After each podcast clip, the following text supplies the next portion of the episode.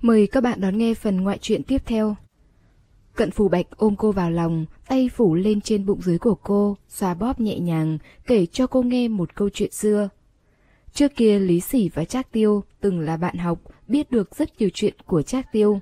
Cũng từng kể lại với Cận Phù Bạch một vài điều. Kể rằng sự gặp gỡ của Trác Tiêu và Jenny là bởi vì rêu xanh. Trên con đường nhỏ nào đó ở nước Pháp, rêu phong phủ đầy đất. Jenny ôm kẹp vẽ tranh, không cẩn thận dẫm lên trên đó, suýt chút nữa đã bị ngã nhào. Đúng lúc đó Trác Tiêu đi ngang qua, ra tay giúp đỡ, đỡ cô ấy đứng vững. Sau đó yêu ngay từ cái nhìn đầu tiên. Sau này tất cả những sáng tác của Jenny đều có yếu tố của rêu xanh. Vì vậy nói cô ấy yêu rêu xanh có lẽ ít nhiều đều liên quan đến hình bóng của người mà cô ấy từng yêu. Nghĩ nhẹ nhàng hơn một chút thì những người đã lên thiên đường đó thật ra vẫn luôn sống trong nỗi nhớ nhung lặng thầm của rất nhiều người ở nhân gian. Hướng Dụ ngẩn người một lúc, cảm thấy Cận Phù Bạch còn dịu dàng hơn cả lập luận này. Ở quá khứ, anh bắt gặp những mối quan hệ muôn hình muôn vẻ trong giới của mình nhiều như vậy, nhưng lại không bao giờ nói ra một lời. Đây là lần đầu tiên Hướng Dụ nghe Cận Phù Bạch nhắc đến chuyện của Trác Tiêu. Không hề giống với dáng vẻ khịt mũi coi thường của Lý Mạo năm đó. Ngay từ lúc ban đầu, anh đã không giống với bọn họ rồi. Cũng xuôi theo chủ đề này, Hướng Dụ đột nhiên hỏi Cận Phù Bạch, anh có từng cực kỳ, cực kỳ hối hận chuyện gì không? Cô nghĩ, người giống như anh, phần lớn đều kiêu ngạo, chắc sẽ không vì chuyện gì mà hối hận đâu nhỉ. Nhưng không ngờ rằng Cận Phù Bạch lại nói có. Hướng Dụ nhớ, Cận Phù Bạch từng nhắc đến cậu em họ đã cưới cô con gái của nhà họ Trử đó. Anh nói, em trai họ có rất nhiều nghi hoặc với Cận Phù Bạch. Luôn cảm thấy rồi có một ngày anh sẽ vì mất đi mà cảm thấy hối hận. Nhưng Cận Phù Bạch cũng từng nói, con người đều sẽ mất đi. Kết cục cuối cùng của tất cả mọi người chẳng qua chỉ là mất đi sinh mạng để rồi trăm sông đổ về một biển mà thôi. Mất đi là lẽ thường, có thể có được lâu dài thật ra là một loại may mắn cần phải được biết ơn. Một người nhìn cuộc đời thoáng như anh cũng sẽ vì chuyện gì đó mà cảm thấy hối hận ư? Hướng Dụ dựa vào lòng anh, ngước đầu nhìn khuôn mặt thon gọn của anh, cố ý trêu chọc. Không lẽ hối hận vì không được cưới cô Trử đó hả? Cận Phù Bạch giơ tay, véo má cô, hỏi cô, rốt cuộc muốn ghen đến khi nào? Hướng Dụ đảo mắt đáp, đến khi có đối tượng tiếp theo để ghen. Vốn tưởng rằng Cận Phù Bạch sẽ nói, sẽ không có đối tượng tiếp theo để ghen đâu. Kết quả anh lại nói, ừ, vậy cũng sắp rồi đấy. Hướng Dụ không vui, dãy dụa muốn thoát khỏi lòng anh. Cận Phù Bạch, không ngờ anh lại còn để em có được đối tượng tiếp theo để ghen. Sẽ có mà. Lòng ngực anh hứng chịu hai cú đấm của Hướng Dụ, xong mới cười rồi nói tiếp. Nếu như em là một người mẹ, sẽ ghen tuông với con gái mình. Phản ứng lại được anh đang nói gì, Hướng Dụ lại đấm cho anh thêm một cú nữa. Ai muốn sinh con gái cho anh chứ? Không sinh à? Không sao. Không có con, anh cũng có thể chấp nhận. Ngón tay cái của Cận Phù Bạch vuốt ve nhẹ nhàng cổ tay cô. Em thích lối sống như thế nào cũng được hết. Hối hận mà anh nói, thật ra chỉ đến từ lúc suy nghĩ trong chốc lát. Đó là khi gặp phải tai nạn xe cộ ở nước ngoài, khoảnh khắc Cận Phù Bạch đánh tay lái, đột nhiên hối hận vì mình đã để lại cho Hướng Dụ một chiếc nhẫn kim cương. Xe ô tô giống như con mãnh thú phát cuồng, lao như bay về phía anh. Tiếng va chạm và sự đau đớn đều chớp mắt tan biến. Nhưng anh lại nhớ rất rõ những nỗi lo lắng của mình.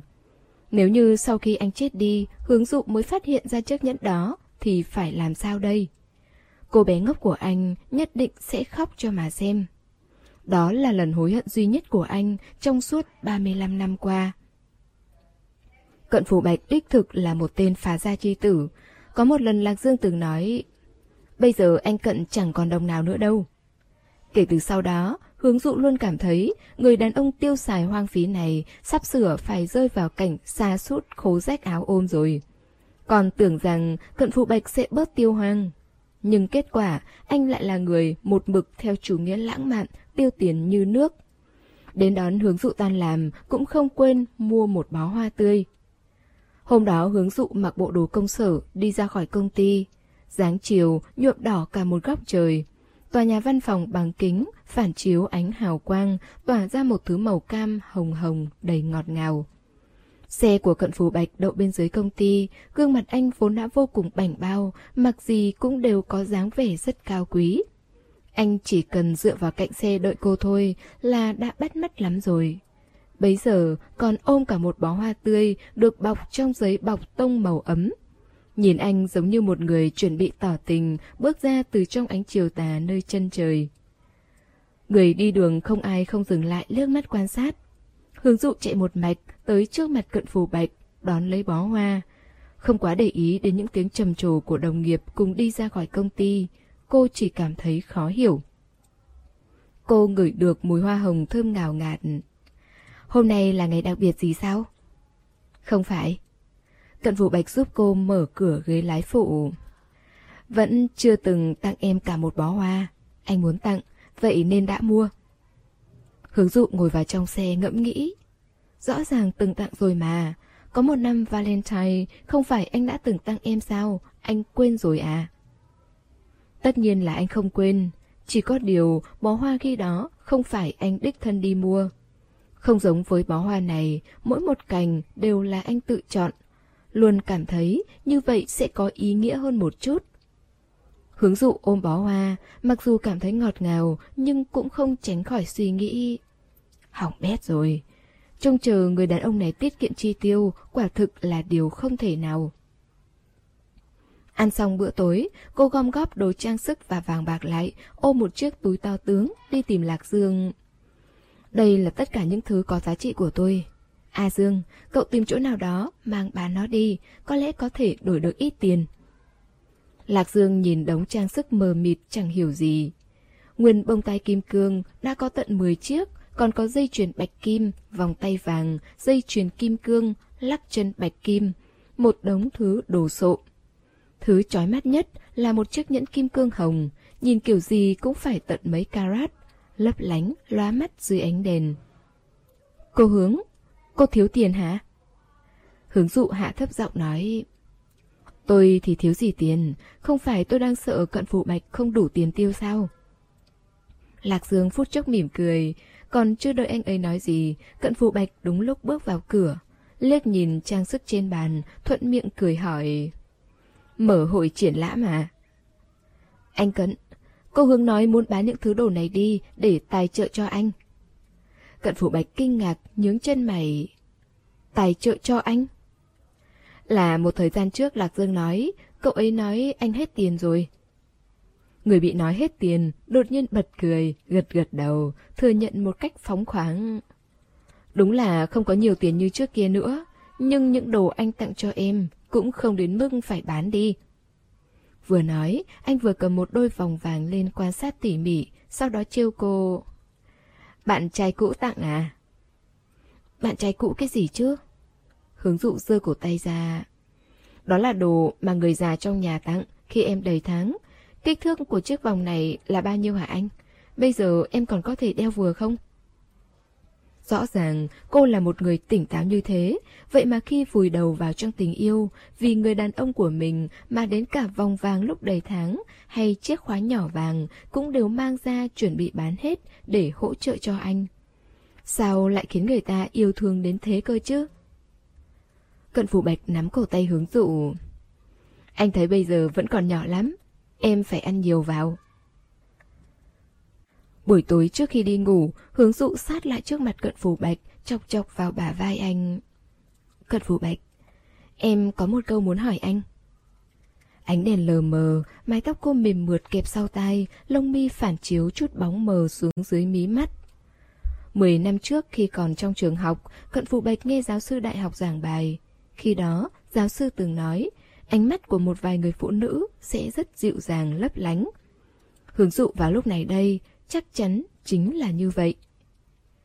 Có lẽ vì lần trước cô ở trên giường nghiêm túc gọi tên anh như thế là để hỏi những câu hỏi kiểu phụ nữ dùng miệng làm cái đó cho đàn ông. Thế là Cận Phù Bạch không khỏi tự chủ động suy nghĩ về hướng không đứng đắn. song Hướng Dụ không hề nghĩ tới mấy thứ đó. Cô nhíu mày, vẫn đang lo lắng cho tình hình tài chính của Cận Phù Bạch. Vốn dĩ cô không muốn nhắc đến, nhưng hôm nay trong đống trang sức đó đã bị Cận Phù Bạch nhìn thấy. Thôi thì cứ nói toạc ra đi. Hướng Dụ đằng hắng cổ họng. Em có mấy chục vạn tiền tiết kiệm. Còn có... Hôm đó em hỏi Chu Liệt rồi, tiền thuê của tòa nhà văn phòng đối diện công ty em hình như còn cao hơn. Diện tích của bên đó hình như cũng to hơn bọn em. Chắc phải hơn một nghìn bảy trăm mét vuông ấy nhỉ? Cho bên ngoài thuê cũng có thể kiếm được rất nhiều tiền. Mấy đống trang sức gì đó của em bán đi cũng không vấn đề gì. Dù sao em cũng đã có nhẫn rồi. Cùi trỏ của cô chống trên giường, nét mặt nghiêm túc, bẻ đầu ngón tay muốn giúp anh tính toán. Cô gái này, rõ ràng cô là người tỉnh táo nhất, cũng là người biết cách tránh hại tìm lợi nhất. Cô thông minh như vậy, lúc đầu nghe thấy Lý Mạo nói về Trác Tiêu là cô đã đoán ra được tương lai. Thế mà đã nhiều năm trôi qua, cô vẫn không hề nghĩ tới việc đi yêu một người khác. Dẫu trong lòng cô nghĩ rằng anh sắp sửa phá sản, sắp nghèo đến mức phải đi ăn xin tới nơi. Trong mắt Cận Phù Bạch tràn ngập tất cả mọi sự dịu dàng mà anh có. Anh sát lại bên tai Hướng Dụ, nhẹ giọng nói ra một con số. Hướng Dụ giật nảy mình, run lẩy bẩy hỏi. Mắc... mắc nợ... nhiều vậy sao? Ngốc à, là tiền tiết kiệm. Cô không hiểu. Nhưng không phải Lạc Dương nói anh hết tiền rồi ư? Cận Phù Bạch bị cô chọc cười đáp. Cậu ấy chỉ nói cậu ấy đã tiêu hết sạch số tiền anh để ở chỗ cậu ấy thôi. Lạc Dương cũng chẳng phải vợ anh, lẽ nào anh lại có thể để tất cả tiền bạc ở chỗ cậu ấy chứ? Ngừng một lát, anh như nhớ ra gì đó, lại nói, để anh chuyển tiền sang chỗ em cho rồi. Hướng Dụ sợ chết khiếp. Chuyển gì mà chuyển? Thẻ ngân hàng của em cũng chẳng biết có bỏ được nhiều tiền thế không. Tự anh giữ cho kỹ đi. Thẻ ngân hàng bình thường bỏ tiền tiết kiệm cũng không có giới hạn đâu. Cận Phù Bạch hôn cô, cười nói, em đừng lo lắng linh tinh, biết không? Nhưng em từng đọc tin tức, bọn họ đều nói tập đoàn đó của anh xảy ra vấn đề. Chẳng phải sắp phá sản sao? Rắn chết vẫn còn nọc, anh đáp. Lời này đã an ủi được Hướng Dụ phần nào. Sự tính toán lanh lẹ vượt trội hơn thường ngày đó của cô lập tức biến đi hết. Cô thở phào một hơi nhẹ nhõm. Vậy mà anh không nói sớm với em. Em vẫn còn đang nghĩ tan làm xong liệu có nên đi tìm một công việc làm thêm nữa không đấy?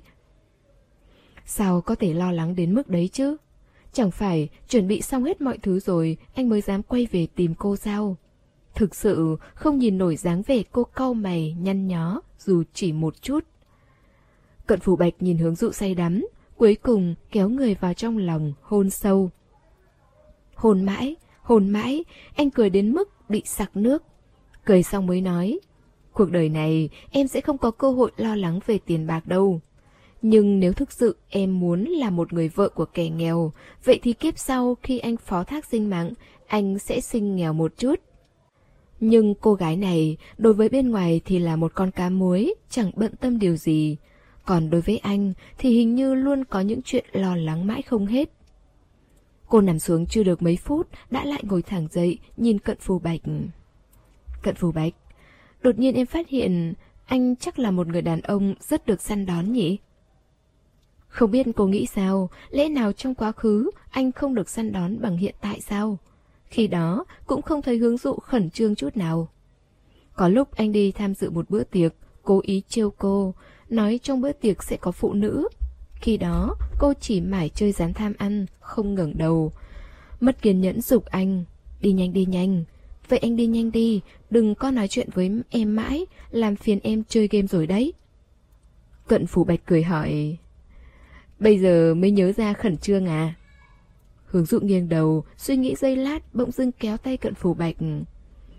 Em đưa cho anh một tín vật định tình nhé. Dáng vẻ trên dưới trần trụi đó của cô, thật sự không biết cô có thể biến ra được thứ tín vật gì. Cận Phù Bạch uể oải dựa lên gối, nghe Hướng Dụ bịa đặt một lý do. Cô nói, anh dù gì cũng là một ông chủ của viện dưỡng lão, ngộ nhỡ bị bà lão nào đó nhìn trúng thì phải làm sao? Cô vừa nói, vừa giơ tay trái của Cận Phù Bạch lên, sau đó cắn một phát thật mạnh vào sau ngón áp út của anh. Cắn xong cô còn vô cùng đắc ý. Được rồi, đây chính là tín vật định tình. Người con gái vẫn còn làm nhảm, nói trên ngón áp út có một mạch máu dẫn đến trái tim. Cô như này là đã tương đương với việc cắn vào trong tim anh một miếng rồi. Còn nói đây là phong ấn, người khác không thể cướp đi được. Trước lúc tắt đèn, Cận Phù Bạch còn giơ tay lên nhìn, dấu răng in hẳn trên tay anh. Cũng đẹp lắm. Anh tắt đèn ngủ nói, vậy được, đây chính là phong ấn, sau này chuyển kiếp anh sẽ dùng nó để tìm em. Hướng Dụ hoảng sợ tột độ, vô cùng bất mãn lẩm bẩm, hả? Anh còn muốn bên em đời đời kiếp kiếp nữa hả? Đợi em đầu thai lần nữa, em không thể đổi thử kiểu khác sao? Kiếp nào cũng là anh, vậy thì phải vô vị đến mức nào chứ? Giày vò cả đêm, Cận Phù Bạch cũng đã buồn ngủ. Trong thanh âm tuy xen lẫn vẻ mỏi mệt nhưng vẫn nuông chiều theo ý cô. Anh nói, em thích kiểu nào anh sẽ biến thành kiểu đó, chẳng phải được rồi sao? Hướng Dụ cũng buồn ngủ rồi, cô giúp vào lòng anh. Vậy anh nói lời phải giữ lấy lời đấy. Ừ, nói lời giữ lời. Ngoại truyện ba. Cô đang quậy, anh đang cười. Khi thành phố Đế Đô bước vào thu, Hướng Dụ cùng Chu Liệt và một vài lãnh đạo cấp cao khác đi đến phương Nam công tác. Vào ngày sắp xếp chỗ ở, Chu Liệt bố trí cho Hướng Dụ một phòng đơn giường lớn. Còn những người khác đều là phòng tiêu chuẩn, ngay cả Chu Liệt cũng ở chung phòng với người khác. Đãi ngộ đặc biệt này vô cùng rõ ràng. Hôm danh sách sắp xếp vừa mới đưa ra, Hướng Dụ đúng lúc gặp được Chu Liệt đang ở bể bơi trong khu giải trí công cộng của tầng thượng khách sạn. Cô không có hứng thú với bơi lội, đến đồ bơi cũng chẳng thay. Chỉ là nghe Cận Phù Bạch nói, trước kia anh từng đến khách sạn này, rượu cocktail vị dừa bên cạnh bể bơi rất ngon, vậy nên cô cũng muốn đến nếm thử. Liếc thấy Chu Liệt đang bơi, cô ngồi xổm bên cạnh bể bơi đợi một lúc. Chu Liệt chui từ trong bể bơi ra ngoài, đối diện với Hướng Dụ, suýt chút nữa bị sặc nước. Hướng Dụ, cô ở đây làm gì vậy? Hướng Dụ nâng ly rượu vị dừa, hỏi nhỏ. Lúc anh sắp xếp một phòng đơn cho tôi, tôi dùng gáy cũng nhìn được trong mắt những lãnh đạo cấp cao khác đầy một vẻ thị phi. Đến bây giờ họ vẫn cảm thấy chúng ta có tư tình à? Chắc là không đâu, ngày nào cô cũng có người đưa đón, bọn họ nên ý thức được cô là người phụ nữ của đại ca từ lâu rồi. Người phụ nữ của đại ca thì đương nhiên phải có được đãi ngộ đặc biệt chứ. Chu Liệt vuốt nước trên mặt, nói, thực sự không dám sắp xếp cho cô ở chung với người khác. Ngộ nhỡ cái vị trong nhà của cô đuổi tới tận đây thì phải làm sao? Vậy đúng là khiến anh hao tâm tổn trí rồi. Hướng Dụ cầm ly cocktail đứng dậy, nói thầm trong lòng, trừ phi tôi không gọi rượu, mỗi ngày ăn ba cốc sinh tố dừa, thì khả năng ngay tối nay Cận Phù Bạch sẽ bay tới đây dạy dỗ cô một trận. Rượu cocktail của khách sạn này là Cận Phù Bạch đề xuất cho cô khi hai người gọi FaceTime. Nhưng ngắt FaceTime còn chưa được hai phút thì anh đã gọi lại. Hướng Dụ vừa mới cởi chiếc váy dài. Hướng Dụ chỉ có thể nhận máy, tìm xong góc độ để lộ mỗi đầu. Anh làm gì thế hả? Em đang thay quần áo. Cận Phù Bạch ở trong màn hình mỉm cười, cố ý lưu manh nói, vậy không phải đúng lúc sao? Chứng minh được anh căn thời gian rất chuẩn. Sau khi bị Hướng Dụ mắng cho mấy câu, anh mới lên tiếng nói chuyện nghiêm chỉnh. Anh nói, ngắt FaceTime xong mới sực nhớ ra, chỗ đó không chỉ bán mỗi rượu cocktail vị dừa, mà sinh tố cũng rất nổi tiếng. Ngon thì ngon, nhưng một suất của nó lại quá nhiều. Cận Phù Bạch nói, cái tính tiếc của này của em, gọi rồi lại sợ lãng phí, chắc chắn sẽ phải ăn hết. Thôi, đừng gọi nữa thì hơn. Phương Nam nóng nực, ăn quá nhiều đá, vốn dĩ đã không tốt, huống hồ em còn có bệnh. Cận Phù Bạch cực kỳ kiệm lời, nhưng khi nói cả một đống thì chắc chắn là rất rất lo lắng. Hướng Dụ chỉ đành gật đầu, nói, không ăn không ăn, anh yên tâm đi. Những thứ cần dặn dò đều dặn dò xong xuôi, người đàn ông này lại khôi phục lại dáng vẻ không đứng đắn, ánh mắt vô tình cố ý lộ ra tia mờ ám. Anh hỏi cô, không cho anh nhìn thật à? Nhìn gì mà nhìn? Hướng Dụ che người, sau đó trực tiếp tắt luôn. Lúc mua rượu, Hướng Dụ thực sự đã nhìn thấy có người bưng cốc sinh tố. Quả thực là một suất rất lớn, chất thành đống, trông giống như nối Phú Sĩ phiên bản nhỏ vậy. Nếu không phải do Cận Phù Bạch dặn dò, thì có lẽ Hướng Dụ đã mua nó, sau đó khoe tài ăn hết tất cả. Thật ra cô cũng từng có một chút tâm tư, nghĩ nếu như thật sự nói mình muốn ăn, thì với phong cách làm việc của Cận Phù Bạch, liệu anh có bay thẳng tới đây với cô, giúp cô ăn hết phần còn lại không? Nhưng dạo này anh cũng mệt lắm. Thường xuyên đều là Hướng Dụ ngủ một giấc tỉnh dậy, anh vẫn còn ở thư phòng, mở đèn bàn, đọc tài liệu. Có đôi khi cô tinh nghịch, cố tình xõa tóc, rón ra rón rén, bước qua đứng bên cạnh anh, giả là một nữ quỷ đòi mạng. Kết quả Cận Phù Bạch rất gan dạ, ôm cô vào trong lòng, bóp mông cô, cười hỏi một cách rất bỉ ổi. Là diễm quỷ hả? Cần phải làm tình thì mới có thể giúp em đầu thai chuyển kiếp sao? Hướng Dụ dọa người không thành, ngược lại còn bị đè lên trên bàn chọc kẹo, tức đến mức để lại trên bả vai anh một vết cắn thật sâu. Em chuyển kiếp cái gì chứ? Bây giờ em sẽ cắn chết cái tên lưu manh nhà anh. Trong việc kinh doanh, cho dù Cận Phù Bạch dốc hết sức lực cùng tận tâm, thì cũng vẫn luôn có một loại tùy ý giống với tính cách của anh vậy. Cái lý luận có thể kiếm mười phần, chỉ chỉ lấy bảy phần này đã được anh sử dụng thuần thục hơn, biến thẳng nó thành có thể kiếm mười phần, chỉ lấy năm phần. Có lẽ cũng chẳng phải chiến lược gì. Hướng Dụ cảm thấy chuyện chỉ có thể kiếm được năm phần này, xét đến cùng cũng vẫn là bởi vì Cận Phù Bạch phá của. Viện dưỡng lão được anh xây dựng vô cùng cao cấp, đồ ăn và vật dụng bên trong đều là những thứ tốt nhất so với các viện dưỡng lão cùng cấp khác. Thỉnh thoảng Hướng Dụ tò mò, nhìn đơn đặt hàng, kiếp sợ hỏi. Cận Phù Bạch, chúng ta sẽ không bồi thường đến mức khuynh gia bại sản đấy chứ? Cận Phù Bạch cũng chỉ cười nói. Nhiều thì không có, nhưng vẫn có thể kiếm được chút ít. Vậy nên khoảng thời gian này, Cận Phù Bạch rất bận. Hướng Dụ biết anh bận, nên đi công tác cũng không làm phiền anh nhiều. Ngược lại là Cận Phù Bạch vào một đêm khuya nào đó, gọi điện thoại đến, cười hỏi cô. Em đi công tác nhiều ngày như vậy mà cũng không nhớ anh à? Ai nói là không nhớ anh chứ? Chuyến công tác này khiến Hướng Dụ bực dọc không dứt. Rượu cocktail vị dừa của tầng thượng khách sạn có ngon đến mấy đi chăng nữa thì cũng chẳng thể khiến cô vui lên được. Chủ yếu là vì lúc bàn chuyện hợp tác, hai bên đôi co kéo dài thời gian quá lâu. Công ty hợp tác của đối phương quả thực có địa vị quá lớn, nâng ly cạn chén mấy lượt.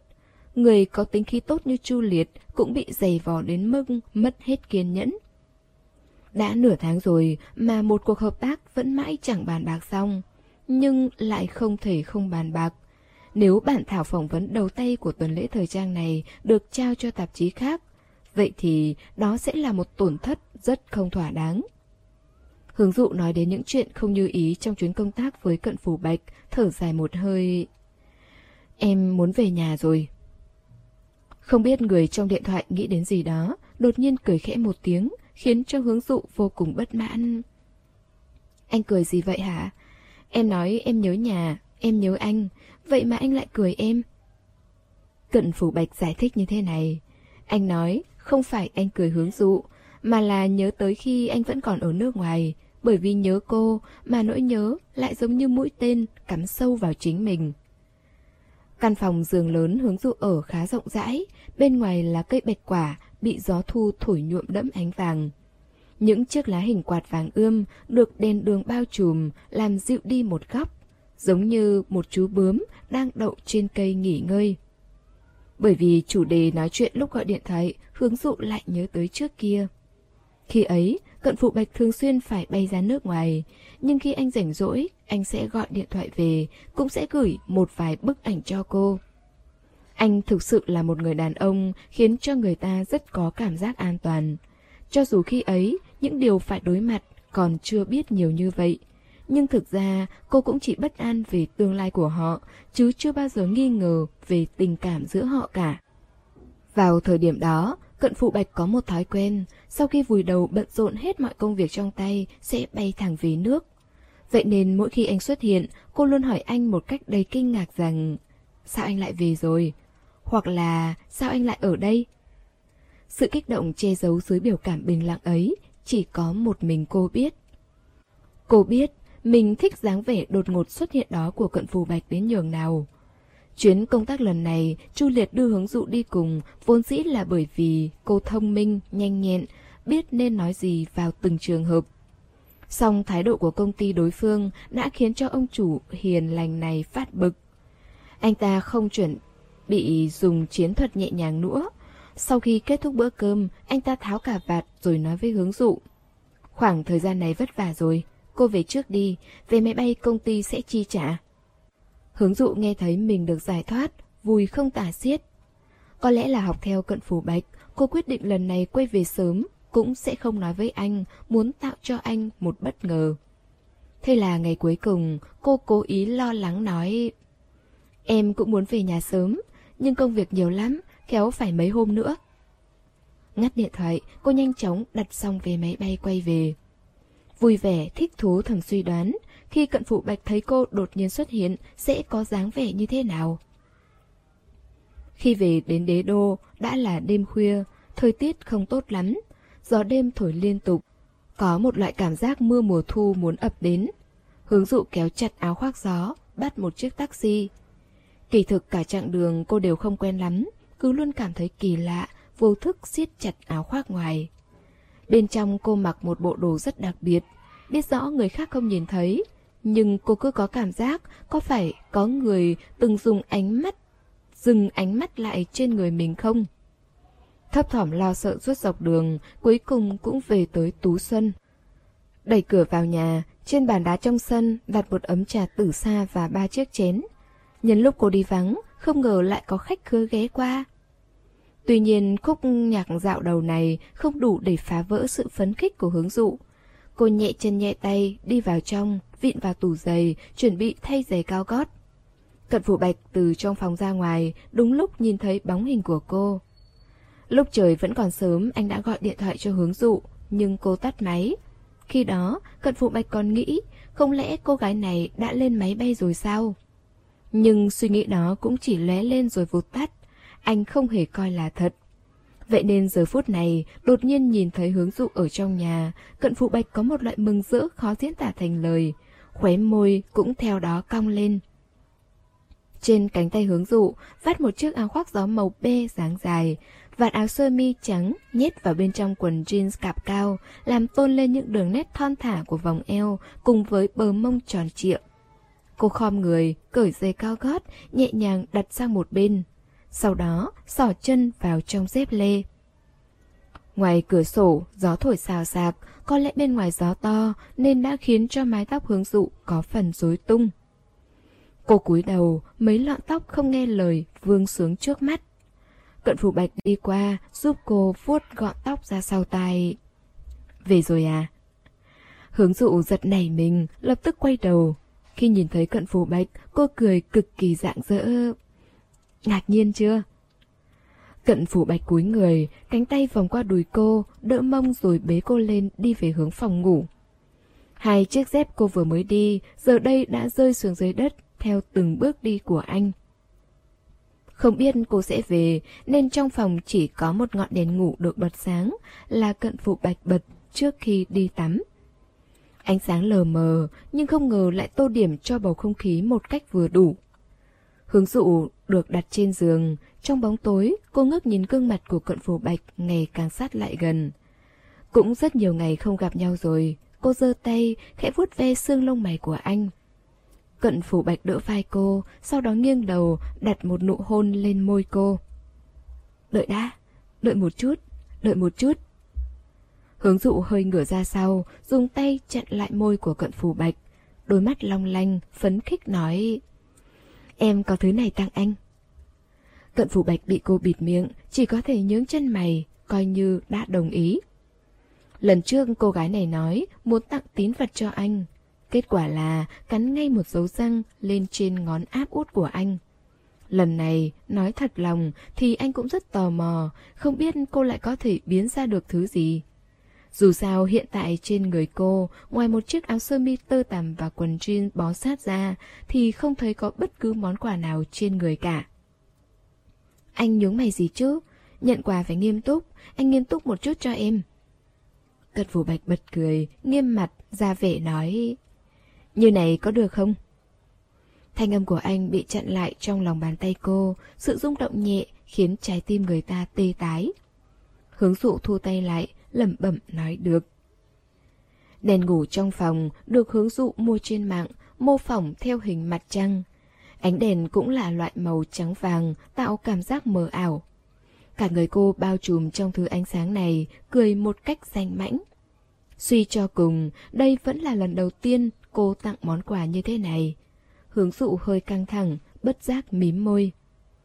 Đầu ngón tay Hướng Dụ đặt trên cúc áo sơ mi của chính mình, mắt liếc sang một bên trước, hít một hơi thật sâu, sau đó mới di chuyển trở lại, nhìn thẳng vào Cận Phù Bạch. Cô nhìn chằm chằm vào đôi mắt sâu hút đó của anh, bắt đầu cởi từng chiếc cúc áo của mình. Mới đầu Cận Phù Bạch chống hai tay trên giường, ý cười trong mắt đều là kiểu để anh xem xem có thể biến ra được cái gì. Đợi tới khi cô cởi tới chiếc cốc thứ năm thì nụ cười thoải mái đó của anh mới dần dần thu lại. Người con gái mặc một chiếc áo ren được thiết kế vô cùng táo bạo, những sợi tua rua được khâu ngọc trai đung đưa theo từng chuyển động, nửa trong suốt, hoa văn như ẩn như hiện. Cảm nhận được sự thay đổi trong nét mặt Cận Phù Bạch, Hướng Dụ lại bắt đầu hoảng hốt. Cô không hề thành thạo như trong tưởng tượng. Các khớp xương ngón tay hệt như tứ chi giả bị rỉ sét vậy. Chiếc cúc thứ năm có thể cởi thế nào cũng chẳng thể cởi nổi. Chỉ có thể căm hận nghĩ thầm trong lòng. Kiểu dáng của chiếc áo sơ mi này không có gì để chê. Mỗi tội cúc áo quá chật, hại cô mất hết mặt mũi. Tay Cận Phù Bạch phủ xuống, động tác nhẹ nhàng giúp cô cởi cúc áo. Anh hôn lên tai cô, thanh âm trầm thấp, giống như có người đang cẩy dây đàn âm trầm, hỏi cô, quà tặng anh. Khi mua bộ này, người bán hàng cứ khuyến khích cô mua, nói rằng đàn ông chắc chắn sẽ phát cuồng vì nó. Hướng Dụ cũng không biết đàn ông sẽ có phản ứng như thế nào khi nhìn thấy bộ quần áo này. Cũng chỉ là một mảnh vải ren, có thể khoa trương tới mức giống như lời của người bán hàng nói ư? Hướng Dụ còn lo lắng bản thân không đủ quyến rũ, tức khắc lên tiếng nói, vẫn còn, vẫn còn, anh đừng sốt ruột. Vẫn còn? Ừ, là một bộ. Quà đáp lễ em tự chọn, muốn anh nhẹ nhàng một chút, hay là đổi một kiểu khác? Lông mi Hướng Dụ run run, không hề trả lời rõ ràng. Cô lắp bắp hỏi, kiểu khác là kiểu nào? Cận Phù Bạch không trả lời nữa, cầm điều khiển từ xa lên tắt đèn. Ánh trăng nhân tạo biến mất, phòng ngủ chìm trong bóng tối vô biên, cảm giác từ mọi hướng đều trở nên nhạy bén. Xoay người lại. Món quà mà Hướng Dụ tặng anh cuối cùng bị dùng để trói chính cổ tay của cô lại. Cô nhớ lại mấy năm mới cùng nhau trải qua trong quá khứ. Khi đó thành phố Đế Đô vẫn chưa tuyên bố nghiêm cấm bán pháo hoa, đường chân trời lúc nào cũng có từng chùm từng chùm pháo hoa nở rộ. Hướng Dụ nghĩ, cô của giờ phút này giống như pháo hoa vậy. Hướng Dụ từng nhận xét, Cận Phù Bạch là một người trầm tĩnh, mọi việc đều thong thả ung dung, cũng chưa từng mất kiểm soát. Song thật ra, anh không phải như vậy, anh cũng có những thời khắc mồ hôi tuôn ướt trán, cảm xúc hiện rõ trong con mắt. Hô hấp càng hỗn loạn thì lại càng trầm lặng dùng sức. Ví dụ như đêm giao thừa của năm hai không một năm, ví dụ như đêm tối của lần cửu biệt trùng phùng, cũng ví dụ như hiện tại đây. Mùa thu ở phương Bắc ảm đạm hơn phương Nam, những chiếc lá bạch quả màu vàng rơi rụng đầy mặt đất. Tiết trời lúc Hướng Dụ quay về không tốt lắm, gió lạnh thổi từng cơn, bây giờ đã bắt đầu đổ mưa rồi. Mưa phùn ở bên ngoài cửa sổ kéo đến từ lúc nào, bọn họ không hề hay biết. Tiếng nước róc rách chảy trong phòng tắm, át đi toàn bộ tiếng mưa rơi. Trong hơi nước bốc lên nghi ngút, đôi mắt đượm tình của anh nheo lại trong chốc lát. Lẽ ra nên mơ hồ mới phải, ấy vậy mà Hướng Dụ lại cảm thấy gương mặt anh cực kỳ rõ ràng. Cô ngẩng đầu, tầm mắt chạm phải ánh đèn mờ ảo do hơi nước tụ lại trên nóc phòng tắm. Lúc nãy anh có nói gì sao? nói yêu em. Nói lại lần nữa, anh yêu em. Mơ hồ cảm thấy như thể có một khoảnh khắc ý thức của cô không rõ ràng, nghe thấy Cận Phù Bạch thì thầm bên tai nói yêu cô. Khi suy nghĩ hỗn độn, câu nói yêu dịu dàng trầm thấp đó của anh như vang vọng lặp đi lặp lại. Tâm trí được tình yêu lấp đầy. Hướng Dụ đã chẳng còn chút sức lực nào, chỉ có thể dựa vào bả vai Cận Phù Bạch bình ổn lại hơi thở. Cô dùng chất liệu sụt sùi, tiếng nghẹn ngào vẫn chưa tan hết, thanh âm khe khẽ lẩm bẩm. Món quà này của em chỉ có thể tặng đến đây, Cận Phù Bạch. Em cảm thấy em quá yêu anh rồi.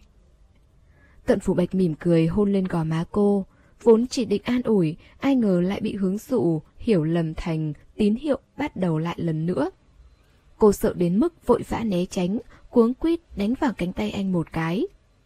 Người con gái này lần nào kết thúc cũng đều có ý trở mặt.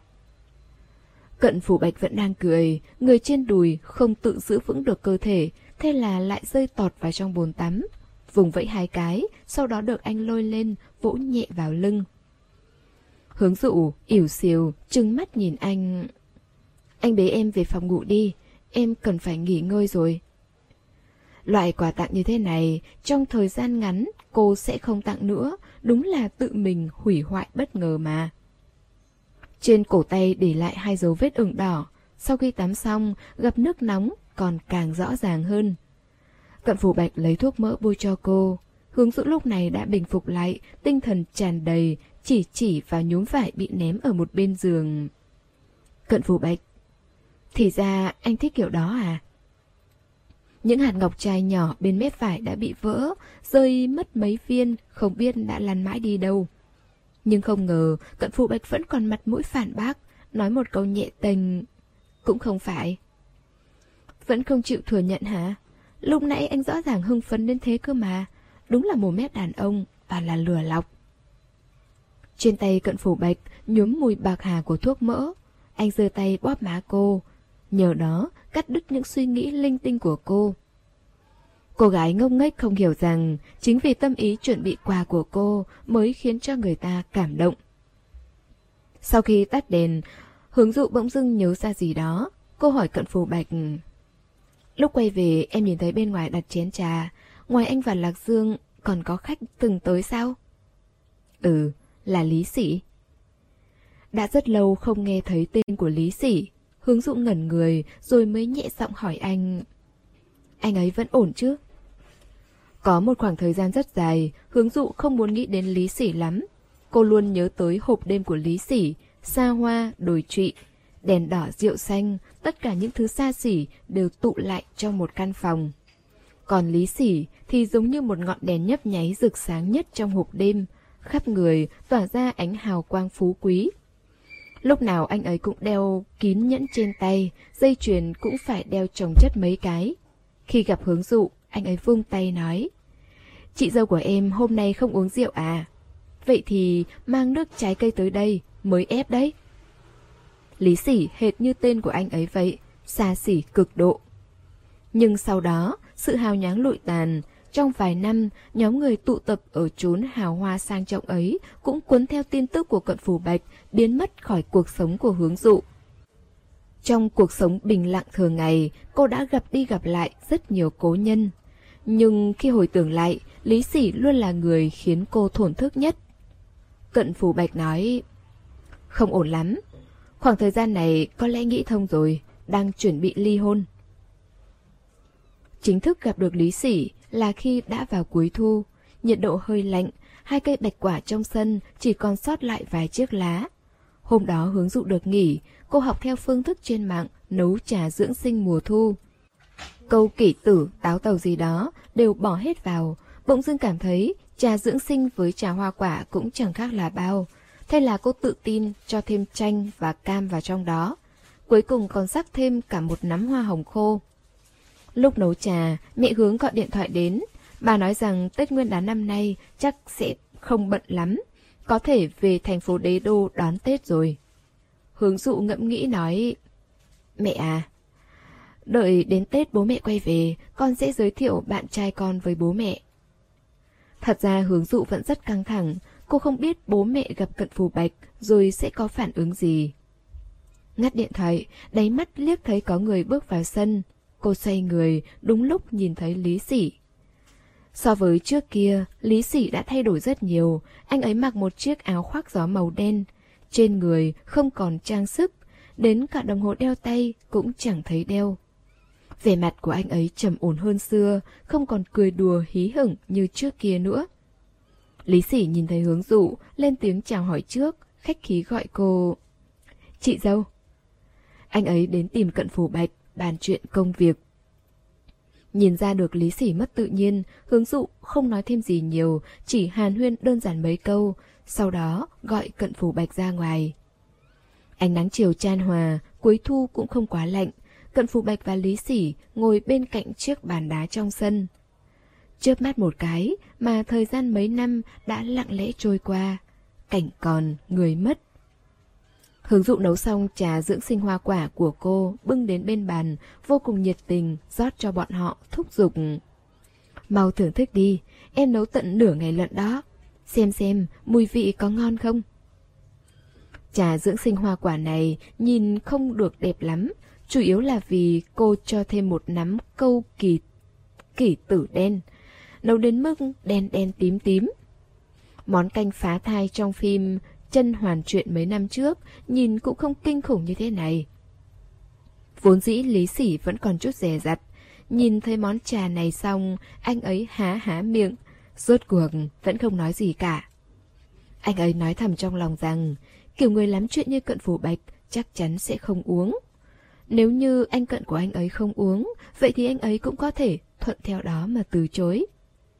Kết quả, Cận Phù Bạch nâng cốc trà lên giống như thưởng thức món trà ngon, nhẹ nhàng thổi bay hơi nước đang bốc nghi ngút, nghiêm túc thưởng thức.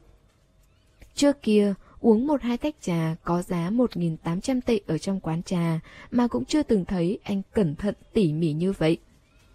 Đôi mắt Hướng Dụ long lanh. Thế nào, ngon chứ? Cận Phù Bạch không cảm xúc đáp. Ừ. Sau đó Hướng Dụ di chuyển ánh mắt đến Lý Sỉ. Ánh mắt đó quá đỗi chân thành, tràn đầy mong đợi. Cảm ơn chị dâu. Lý Sỉ nâng cốc trà, uống một ngụm. Chua ngọt đắng, thêm cả một chút cay, quả thực là hội tụ đầy đủ bốn hương vị. Còn có cả mùi thuốc bắc trộn lẫn với mùi hoa rất lạ. Cho dù sa sút đến mức sắp sửa phải rút khỏi cái giới danh tiếng lẫy lừng đó, thì anh ấy cũng chưa từng uống một loại trà nào kỳ lạ đến như vậy. Biểu cảm của Lý Sỉ biến đổi, cố gắng nuốt xuống, nhưng đến cùng cũng vẫn không gượng được, bị sặc đến mức ho khan liên tục. Nhớ năm xưa Cận Phù Bạch là người kén ăn, soi mói có tiếng trong giới của bọn họ. Ai mà muốn mời Cận Phù Bạch ăn cơm thì quả thật là phải sàng lọc lựa chọn nhà hàng rất kỹ càng. Còn bây giờ, cái thứ khó nuốt như thế này mà anh lại có thể mặt không biến sắc nuốt xuống được. Lý Sỉ ho thừa sống thiếu chết. Lúc hoàn hồn lại, vừa khéo nghe thấy cuộc đối thoại của Cận Phù Bạch và Hướng Dụ. Trà em nấu, khó uống thế ư? Anh mang đây để em thử xem. Eo ôi, mùi vị kinh quá, hay là thôi đổ đi thì hơn. Không cần, anh cảm thấy rất ngon. Mặc dù bây giờ Lý Sỉ lòng ngập phiền muộn, nhưng cũng không thể không thốt ra một câu cảm khái. Em thực sự không ngờ tình cảm của hai người đã tốt đến mức thế rồi. Ân ái đến mức vị giác đều không còn nhẹ nữa ư? Thật ra Hướng Dụ không hề coi Lý Sỉ là người ngoài. Người trong giới của Cận Phù Bạch ở quá khứ nhiều như vậy, cũng chỉ có Lý Sỉ là từng nói chuyện thật lòng với cô mấy lần. Thấy anh không còn vẻ dè dặt như lúc mới bước vào cửa nữa, Hướng Dụ dứt khoát lườm anh một cái, lý luận nói. Vậy em đừng uống nữa, cả một bình đầy thế này, Cận Phù Bạch có thể tự uống được hết đấy, anh ấy thích lắm. Nói xong cô nghiêng đầu nhìn Cận Phù Bạch. Đúng chứ? Trên mặt Cận Phù Bạch là vẻ bất lực cùng cưng chiều, thuận theo ý cô nói. Đúng, em nói gì cũng đúng. Cách hai giây lại bồi thêm một câu. Uống nửa bình thôi không được à? Lý Sỉ sững người một lúc, đột nhiên bật cười. Quả thực là đã rất nhiều năm không còn được vui vẻ như vậy nữa. Hiện tại, Lý Sỉ đã lên chức bố rồi. Về chuyện ly hôn, gia đình nhà vợ cậy quyền cao, đòi hỏi vô cùng quá đáng, cũng không đồng ý nhường quyền nuôi con cho Lý Sỉ. Nhưng nếu như đứa bé đi theo gia đình nhà vợ, đợi tới khi người phụ nữ đó đi bước nữa rồi lại sinh con, thế há chẳng phải con của Lý Sỉ sẽ trở thành đứa bé tội nghiệp, mẹ không thương, bố không yêu hay sao? Anh ấy cần một luật sư có thể chiến thắng được toàn thể gia đình nhà vợ, vậy nên muốn mượn luật sư của Cận Phù Bạch. Sau khi rời khỏi tập đoàn, Cận Phù Bạch không có bất cứ luật sư riêng nào. Anh gọi điện thoại cho em trai họ giúp Lý Sỉ một tay. Lý Sỉ ở lại ăn cơm tối, Lạc Dương đặt một vài món ăn thường ngày ở nhà hàng. Lái xe đến lấy về rồi lại mua thêm một két bia. Sau vài chai bia, cuối cùng Lý Sỉ cũng nói nhiều hơn, lại có dáng vẻ của lúc trước. Hình như anh ấy đã ngà ngà say, kể với bọn họ về những người trong giới, kể tới Cử Đông Hàng. Anh ấy giống hệt như trước kia, nâng cao tông giọng. Chị dâu, người này chị còn nhớ chứ? Bọn họ cũng đã từng đàm luận về cái tên này, chính là vị cư tổng mà Mắt Hạnh từng đi theo. Khi đó là đang ngồi trên cáp treo để lên chùa cúng Phật. Lý Sỉ giống như một chiếc giá trưng bày trang sức chói mắt, phản chiếu ánh nắng mặt trời trên cáp treo trong suốt. Lúc ấy Hướng Dụ cảm thấy nếu như không đeo kính râm thì e là khó mà nhìn thẳng vào anh ấy được. Khi đó anh ấy cầm di động hỏi Hướng Dụ một câu tương tự, hỏi cô có nhớ người đàn ông họ Cừ không. Vào thời điểm đó anh ấy mới rạng rỡ làm sao. Lung cúng Phật còn ngạo mạn nói, tượng Phật bằng vàng này được dát bằng đá quý, em thấy còn chẳng lấp lánh bằng em. Lý Sỉ biết Hướng Dụ không thích Cừ Đông Hàng, anh ấy kể chi tiết về chuyện công ty của anh ta phá sản. Là bởi vì phụ nữ, nghe nói là do một người bạn giường nào đó đã bán tài liệu dự án cho công ty đối phương. Hướng Dụ gật đầu nói, cái cục này thích hợp với anh ta. Sau đó, Lý Sỉ nói đến cô con gái hai tuổi rưỡi của mình, một lãng tử hoang đàng của hộp đêm năm nào. Giờ đây, cười đến mức nếp nhăn nơi khóe mắt giãn ra. Còn chủ động cho Cận Phù Bạch và Hướng Dụ xem ảnh và video. Hướng Dụ mỉm cười với đứa bé mũm mĩm trong màn hình, liên tục khen đáng yêu không ngớt. Lúc Lý Sỉ rời đi, mượn men say, ôm vai Cận Phù Bạch như trước đây, bỗng nhiên nói... Anh Cận à, đây là ngày mà em cảm thấy hạnh phúc nhất trong suốt những năm qua. Thật đấy. Hôm đó trò chuyện tới mãi muộn, tiễn Lý Sỉ xong, Cận Phù Bạch quay đầu lại, nhìn thấy Hướng Dụ đã buồn ngủ đến mức dựa vào ghế nhắm mắt, đầu gật gà gật gù như gà mổ thóc. Bước chân anh thong thả, đi qua đó ôm ngang người cô dậy. Người trong lòng thử mở mắt nhưng không mở nổi, thế là dứt khoát nhắm chặt mắt, rúc vào trong lòng anh. Em muốn đi tắm. Lúc nấu trà trong bếp bị đổ mồ hôi, chẳng còn thơm nữa. Bồn tắm rất lớn, ngâm mình trong nước nóng mấy phút, Hướng Dụ mới tỉnh táo hoàn toàn. Cận Phù Bạch đang cầm bông tắm giúp cô lấy sữa tắm. Mùi bạc hà xen lẫn cam quýt thoang thoảng trong không khí ẩm ướt. Hướng Dụ nghịch ngợm chọc một đống bọt rồi quệt lên trên mặt Cận Phù Bạch. Anh không tránh, chỉ nói một cách bất lực, đừng quậy. Cảm giác thanh âm của anh có một sự ẩn nhẫn không dễ phát hiện. Cô khó hiểu xoay người lại, nhìn anh nghiêm túc. Khi ánh mắt hướng xuống dưới, cô liền tìm ra được manh mối. Trong thanh âm của cô vẫn còn cơn buồn ngủ chưa tan hết. Không suy nghĩ gì, liền nói, anh có phản ứng rồi kìa. Ừ. Trông to quá. Người con gái dụi dụi mí mắt, tiếp tục nói không suy nghĩ. Động tác trên tay Cận Phù Bạch khựng lại, anh dùng đầu ngón tay búng vào trán cô. Em bớt nói mấy câu đi. Khi Lý Sỉ ghé qua lần nữa, thành phố Đế Đô đã bước vào đông rồi. Người già Đế Đô xưa nay chuộng món thịt nhúng nồi đồng. Bước vào mùa thu đông là thịt dê cũng trở thành lựa chọn hàng đầu. Thỉnh thoảng, không biết nhà hàng xóm nào nấu lẩu, có hương thơm thoang thoảng của thịt dê bay tới. Lý Sỉ dẫn theo một bé gái, là con gái của anh ấy, biệt danh là Địch Địch. Trong túi Lý Sỉ đựng giấy chứng nhận kết hôn, anh ấy dựa vào bên cửa sổ với Cận Phù Bạch. Bên ngoài, đổ một trận tuyết nhỏ, Địch Địch và Hướng Du ở trong sân, một người mặc áo khoác màu đỏ, còn một người mặc áo phao lông vũ dày dặn. Bọn họ ngẩng đầu, ngây ngốc, ngắm nhìn những bông tuyết bay lơ lửng rồi rơi xuống dưới. Bay tới trên mặt, hai người con gái một lớn một nhỏ đều co rụt cổ lại, sau đó nhìn nhau chằm chằm. Hướng Du co hai tay đặt lên má, trêu Địch Địch nói: "Bác biến thành hổ rồi, bây giờ muốn ăn cô bé mặc áo khoác đỏ." Địch Địch hét lên thất thanh, đôi giày da nhỏ lộc cộc lộc cộc chạy khắp trong sân. Lý Sỉ liếc nhìn Cận Phù Bạch đứng bên cạnh, trong mắt người đàn ông chất chứa ý cười lưu luyến, ánh mắt bám sát theo Hướng Du. Cô đang quậy, anh đang cười. Ngay cả trong mùa đông tuyết rơi, dường như cũng đều trở nên ấm áp vô cùng. Một đời của con người sẽ gặp phải rất nhiều sự lựa chọn. Đứng ở những ngã ba đường, đôi khi còn cảm thấy bản thân đã chọn đúng. Nhưng thực ra, càng đi lại càng cảm thấy chật vật. Phố Tú Xuân lưu truyền một lời đồn rằng nơi đây đã từng có một người đàn ông bán đi tứ hợp viện, sau đó đến phương Nam làm ăn, kiếm được mười ba triệu tệ. Vốn dĩ coi như là rất thành công, rất thành công rồi. Kết quả áo gấm về làng, trở về phố Tú Xuân, phát hiện giá nhà ở thành phố Đế Đô đã sớm tăng vọt. Căn tứ hợp viện mà ông ta bán đi năm đó, giờ đây đáng giá tận những hai mươi triệu tệ. Ngược xuôi ngang dọc mấy chục năm, còn chẳng bằng hàng xóm dạo chơi trêu đùa chim chóc, bán nhà đi, kiếm được cả khối tiền. Giống như Lý Sỉ đây, nhà họ Lý năm xưa nở mày nở mặt biết bao nhiêu. Khung cảnh trong hôn lễ năm đó vẫn còn hiện rõ mồn một ở trước mắt.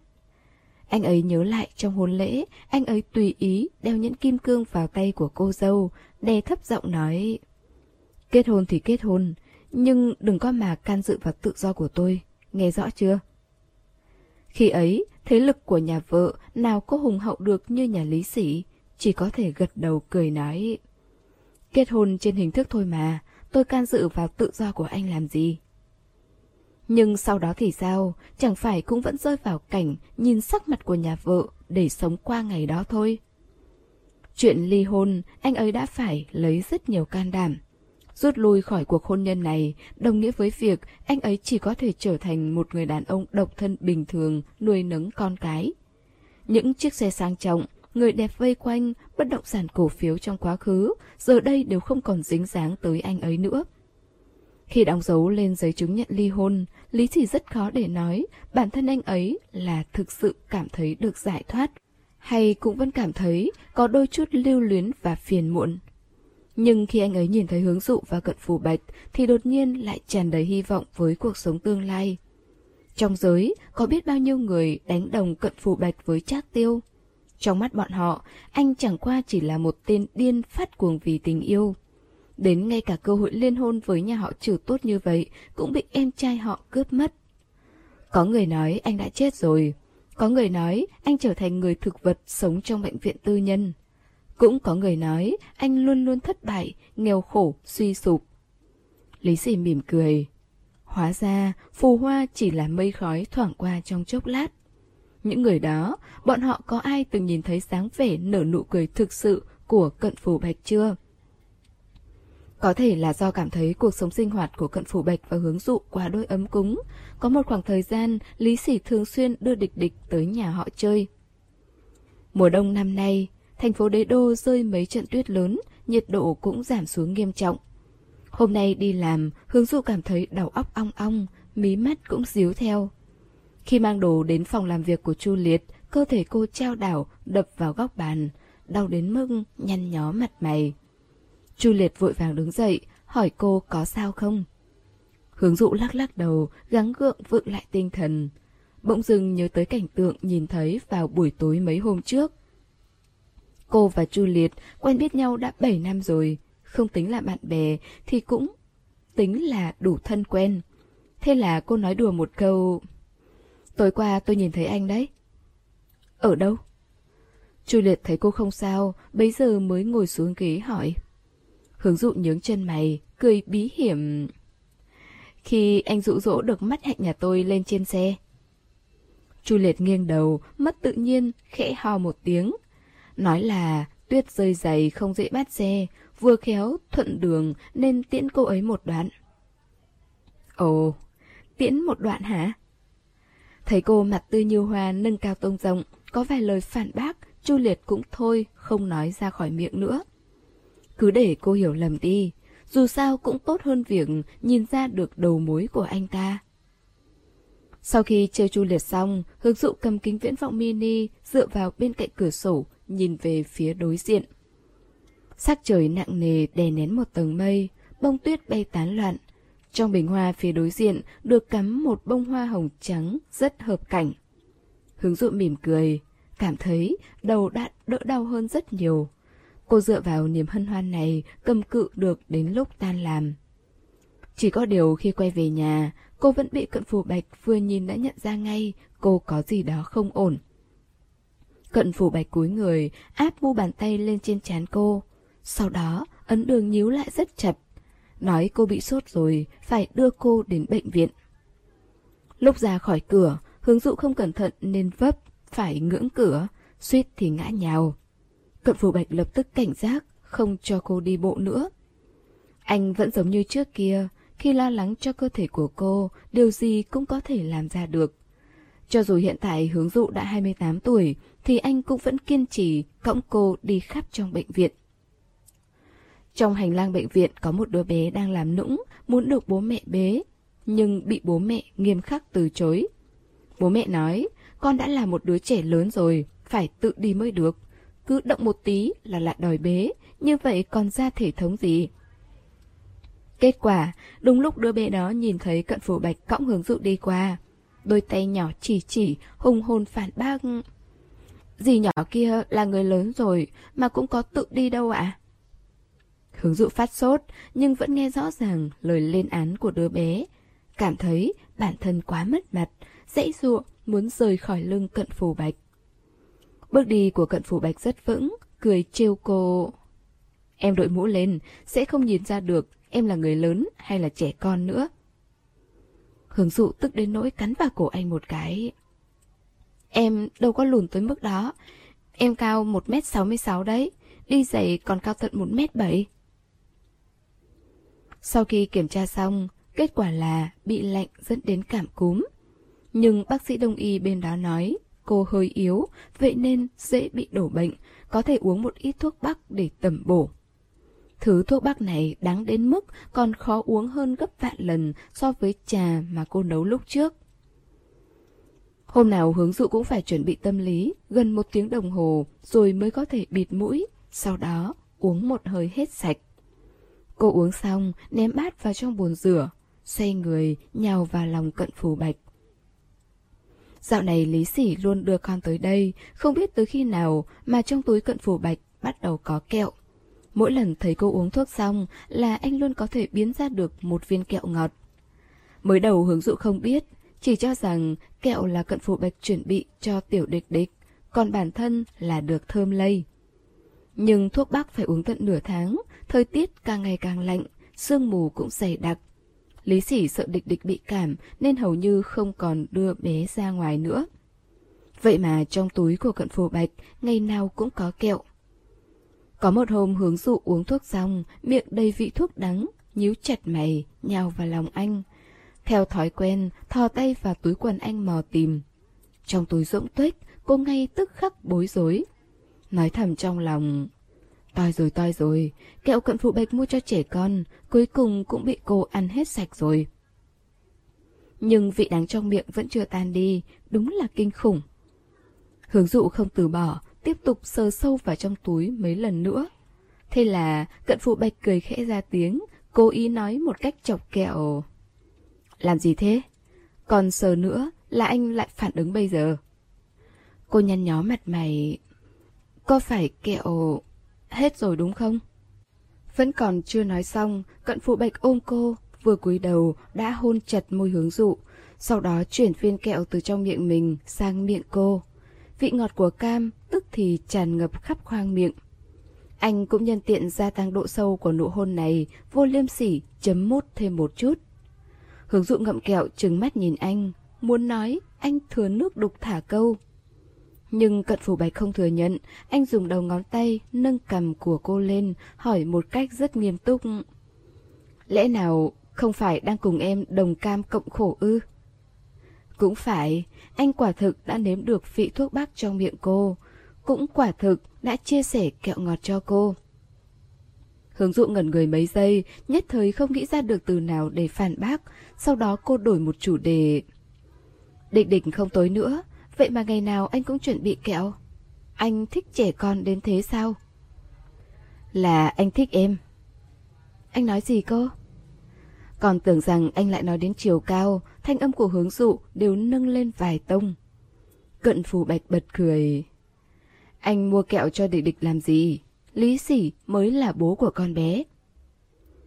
Đang lúc Lạc Dương đang chuyển một chậu hoa thủy tiên đi ngang qua bên ngoài phòng bếp, nghe thấy lời này thì hơi khựng lại, nghiêng đầu. Ngoài cửa sổ lộ ra một gương mặt muốn nói lại nhịn, nhưng cũng chẳng nhịn được của anh ấy. Lạc Dương nói, hôm Cận Phù Bạch mua kẹo, anh ấy cũng nhìn thấy, vốn tưởng rằng là mua cho Địch Địch.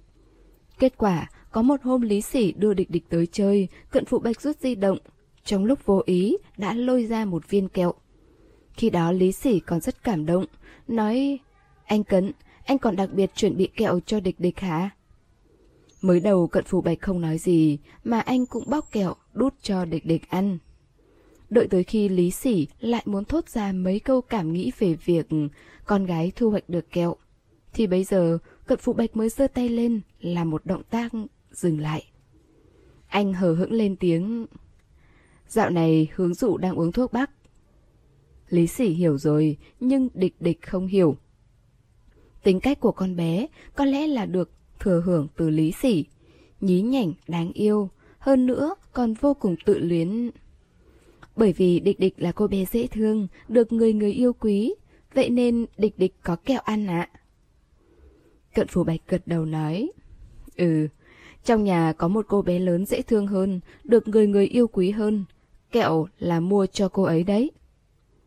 Nhận xét của Lạc Dương về Cận Phù Bạch là tính hiếu thắng của anh Cận đều ở hết trên người cô Hướng rồi. Vào mùa hè, tôi nói hoa trong vườn đang độ nở đẹp, thế là chỉ vào những bông hoa này muốn khen thêm mấy câu. Anh Cận còn phản bác tôi, nói rằng có một sự tồn tại so với hoa còn rực rỡ hơn nhiều.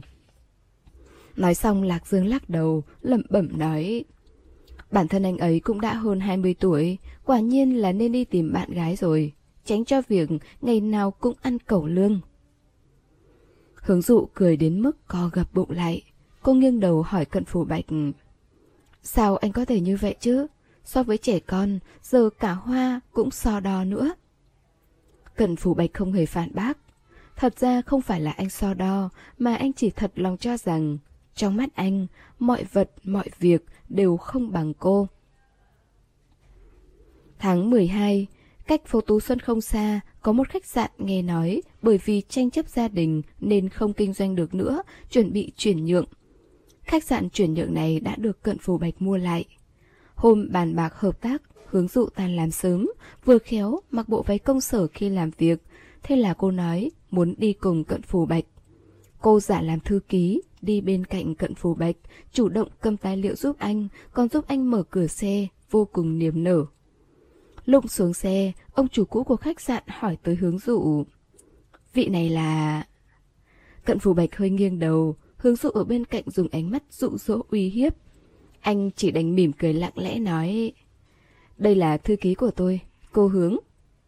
Cô tinh nghịch, Cận Phù Bạch cũng không ngăn cản cô, cứ để cô nghịch thỏa thích. Khách sạn không lớn lắm, so với những khách sạn trước kia của Lý Sỉ thì không đáng nhắc đến. Nhưng may mà chi phí chuyển nhượng cũng không quá đắt, giá cả tương đối phù hợp. Sau khi bàn xong chuyện hợp tác, Cận Phù Bạch chuẩn bị đứng dậy. Hướng Dụ nịnh nọt chạy qua kéo ghế cho anh, ngoan ngoãn đến mức như biến thành người khác, nhẹ giọng nói, anh Cận, anh chậm thôi ạ. À? Cận Phù Bạch tức cười, liếc nhìn cô. Quên không nói với cô rằng thư ký đàng hoàng sẽ không kéo ghế giúp đâu. Sự niềm nở vồn vã này của cô, đoán chừng ông chủ cũ của khách sạn còn cho rằng hai người họ có tư tình riêng cũng nên. Cận Phù Bạch nín nhịn ý cười, bắt tay chào tạm biệt với ông chủ cũ. Người nọ tiễn bọn họ tới thang máy. Cửa thang máy vừa đóng lại, gương mặt nghiêm túc bàn chuyện công việc đó của Cận Phù Bạch cũng biến mất theo. Anh vừa cười, vừa bóp má Hướng Dụ. Vui lắm à? Vui chứ, em rất tận tụy với công việc đúng không? Lúc mọi người bàn chuyện hợp tác, em không hề rút di động ra chơi game. Hướng Dụ hơi ngước đầu, nhìn anh, nói tiếp. Trước kia, anh có nữ thư ký nào có vóc dáng nóng bỏng, khiến anh mỗi ngày liếc mắt nhìn một cái là sẽ thần điên bát đảo, cảm thấy công việc không còn mệt nhọc nữa không? Cận Phù Bạch nói, em nghĩ gì vậy? Anh đi theo bà ngoại, trong tập đoàn không có chức vụ thực sự nào, lấy đâu ra thư ký? Thư ký của anh đều là mượn dùng từ trưởng bối, ba mươi tuổi hoặc bốn mươi tuổi, còn có cả thư ký già năm mươi tuổi nữa mà còn toàn là nam. Hướng Dụ chê cười anh. Vậy anh cũng thảm quá. Liếc nhìn một cái là thần điên bát đảo, thì quả thực cũng có một người. Cận Phù Bạch cúi người hôn cô, ngữ điệu không đứng đắn. Không phải đang ở ngay trước mặt đây sao? Ai ngờ hai người họ chỉ mà chim chuột, căn bản chẳng hề nhấn tầng thang máy. Ông chủ cũ của khách sạn cũng chuẩn bị xuống tầng. Sau khi nhấn thang máy, đinh một tiếng, cửa thang máy từ từ mở ra, nhìn thấy Cận Phù Bạch và Hướng Dụ đang ôm hôn nhau. Hai người nghe thấy thì dừng lại, nghiêng đầu nhìn chăm chăm vào ông chủ cũ của khách sạn lúc này đang lúng túng. Suy cho cùng, Cận Phù Bạch cũng là một người đàn ông từng trải qua sóng to gió lớn. Tay vẫn ôm eo Hướng Dụ, nét mặt như thường. Anh cũng đi cùng xuống dưới chứ? Ông chủ cũ vội khoát tay. Không cần không cần, anh xuống trước đi, tôi ở lại đợi chuyến sau. Lần này Cận Phù Bạch nhấn nút tầng một, cửa thang máy đóng lại. Hướng Dụ hốt hoảng nghiêng đầu. Toi rồi Cận Phù Bạch, danh tiếng của anh đi tong rồi, liệu có bị đồn thổi không? Nói anh và nữ thư ký có gian tình. Cận Phù Bạch cười khẽ một tiếng đáp. Đồn đi, anh còn muốn cưới cô thư ký này của anh nữa đấy. Hy vọng tới lúc đó bọn họ nhớ đến gửi tiền mừng. Cận Phù Bạch và Lạc Dương phải chăm lo cho viện dưỡng lao bên này. Sau khi tiếp nhận khách sạn về tay, anh liên lạc cho Lý Sỉ, nói anh ấy tới giúp đỡ. Nhưng thật ra là chuẩn bị đưa khách sạn cho anh ấy quản lý. Hiệu suất trong việc tân trang lại khách sạn rất tích cực. Lý Sỉ hầu như đều giám sát công việc cả ngày lẫn đêm. Cuối cùng cũng tới ngày khai trương, khi đó đã gần sang năm mới. Mấy năm nay thành phố Đế Đô đã ban hành chính sách không được phép bắn pháo hoa đốt pháo, nên chỉ có thể bày một đống pháo điện tử với ống duy băng cũng coi như là náo nhiệt. Kỳ thực khách sạn này ai làm thì cũng đều kiếm được tiền. Cận Phù Bạch nhường cho Lý Sỉ, còn bản thân giống như trước kia chỉ chia một ít hoa hồng. Lý Sỉ vô cùng cảm kích. Cận Phù Bạch chỉ chỉ Hướng Dụ. Quyền lực và kinh tế là chuyện nhỏ, tâm và dục của anh đều ở đây. Bớt bớt bớt, ba câu không tách ra nổi. Em vừa mới ly hôn xong đấy, đừng có ở trước mặt em phô diễn tình cảm nữa. Hôm khai trương, Hướng Dụ nhìn con sư tử đá có cánh ở ngoài cửa, cười nói, quả nhiên là phong cách của Lý Sỉ. Trong khách sạn có giai điệu của Tchaikovsky, cũng có hương cam ấm áp. Cũng đã lâu Lý Sỉ mới lại mặc vest, màu sắc của cà vạt cầu kỳ, cuối cùng cũng có một chút dáng vẻ của trước kia rồi. Hướng Dụ bế Địch Địch giúp Lý Sỉ, bỗng như nhớ ra gì đó, cô chuyển Địch Địch vào trong lòng Cận Phù Bạch. Cô lấy một chiếc hộp nhỏ từ trong túi sách ra ngoài, đưa cho Lý Sỉ cười nói, sếp Lý à, tặng em đó, quà khai trương. Đó là hộp quà của nhãn hiệu xa xỉ rất quen mắt. Lý Sỉ đón lấy, mở ra. Không ngờ trong hộp lại là một chiếc nhẫn kim cương đen. Nghe nói đeo nhẫn ở ngón trỏ có nghĩa là độc thân. Chúc mừng em đã độc thân trở lại, và chúc cho tương lai của em ngày càng tốt đẹp hơn. Hướng Dụ mỉm cười, giơ tay cho Lý Sỉ xem sợi dây câu bện trên chiếc nhẫn của mình. Size nhẫn là Cận Phù Bạch nói với chị, nhưng anh ấy chọn size chưa chắc đã chuẩn. Nếu không ổn thì em tự mang đi sửa nhé. Lý Sỉ sững sờ, đờ người ra rất lâu mới lên tiếng. Cái này sao được chứ? Hướng Dụ nhận lại Địch Địch từ trong lòng Cận Phù Bạch. Có gì mà không được, Tiền thưởng cuối năm của chị không nhiều, số còn thiếu là anh cận của em bù thêm vào. Em khách sáo với anh ấy làm gì? Hốc mắt Lý Sỉ phút chốc ửng đỏ. Đã từng khéo ăn khéo nói là thế, mà giờ đây lại chỉ biết nghẹn ngào, không biết nên nói gì mới ổn. Anh ấy chỉ có thể nói mấy lần cảm ơn, sau đó đeo nhẫn lên ngón trỏ. Chúc mừng em đạt được cuộc sống mới, Cận Phù Bạch nói. Lý Sỉ muốn ôm anh Cận của anh ấy một cái ôm thật chặt, nhưng bị Cận Phù Bạch đẩy ra. Anh ấy chỉ đành tự lau đi những giọt nước mắt cảm động. Tối hôm đó, Cận Phù Bạch hôn phất Hướng Dụ, hỏi cô: Sao anh không nhận được nhẫn của em chứ? Tặng hết cho người đàn ông khác rồi à? Anh nói lời này cũng chỉ vì muốn trêu cô một chút, xem xem cô sẽ có phản ứng gì. Ai ngờ Hướng Dụ để chân trần chạy ra khỏi phòng, còn thực sự lấy được một chiếc hộp đưa tới trước mắt anh. Cận Phù Bạch mở ra, bên trong là một chiếc nhẫn. Thiết kế đơn giản, gần như giống hệt với chiếc nhẫn bạch kim ở trên tay Hướng Dụ. Phía trong được khảm một vòng kim cương. Xem ra cũng đã phải hao tâm tổn sức để đi tìm người đặt làm. Tiền ở đâu ra vậy? Hướng Dụ cầm lấy chiếc nhẫn từ tay anh. Xin bố mẹ em đó, em nói với họ rồi, em muốn bao nuôi một người đàn ông, vậy nên bảo họ tài trợ cho em chút tiền. Cận Phù Bạch bật cười. Vẫn muốn bao nuôi anh? Đúng vậy, anh có cho nuôi không? Không thì em đi nuôi người khác. Dáng vẻ kiêu kỳ này của cô kỳ thực là đáng yêu.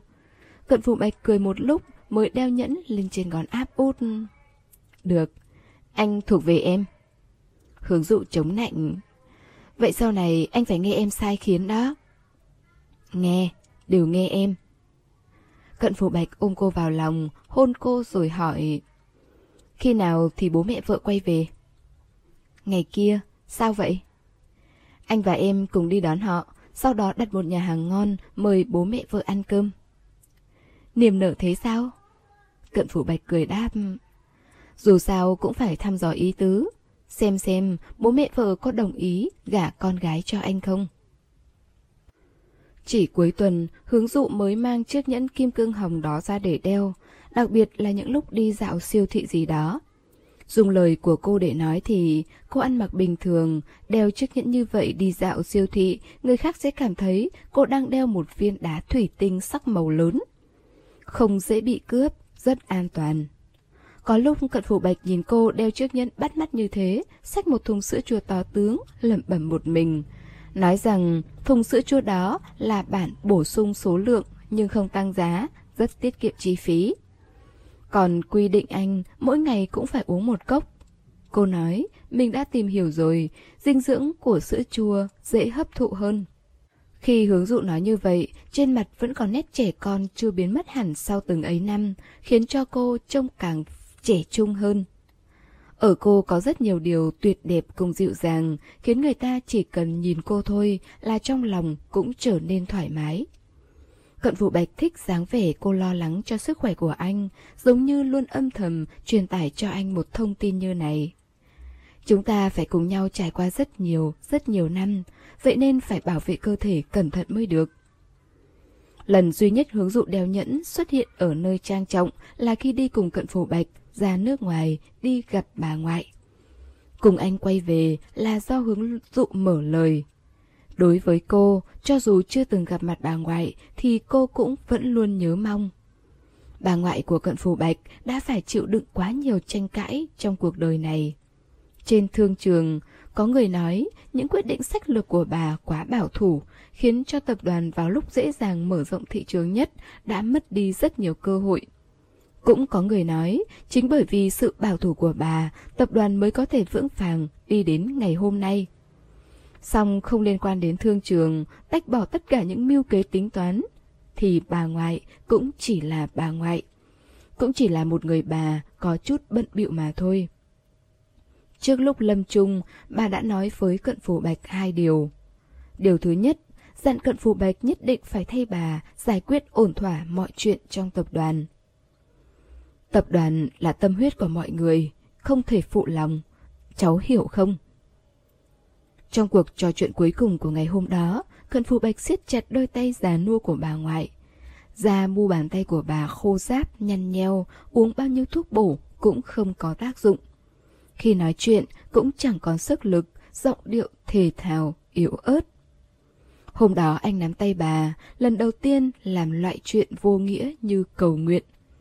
Cận Phù Bạch hy vọng bản thân có thể nắm giữ không chỉ đôi bàn tay gầy trơ xương của bà, mà còn cả sinh mệnh đang không ngừng rời xa của bà nữa. Muốn bà ở lại thêm một khoảng thời gian, cho dù chỉ một lúc thôi cũng được. Nhưng tất cả đều chỉ là ảo tưởng. Ấn đường của Cận Phù Bạch nhíu chặt, kìm nén nước mắt, hứa với bà rằng: "Bà ngoại, cháu hiểu." Các bạn thân mến, chúng ta vừa đón nghe phần ngoại truyện tiếp theo của bộ truyện Phố Dài của tác giả Thù Vỉ. Xin cảm ơn các bạn đã luôn dõi theo và ủng hộ kênh truyện. Hẹn gặp lại các bạn. Để ủng hộ kênh, quý vị có thể để lại bình luận cũng như chia sẻ, hoặc có thể ủng hộ tài chính trực tiếp về các địa chỉ đã được ghi ở phần mô tả.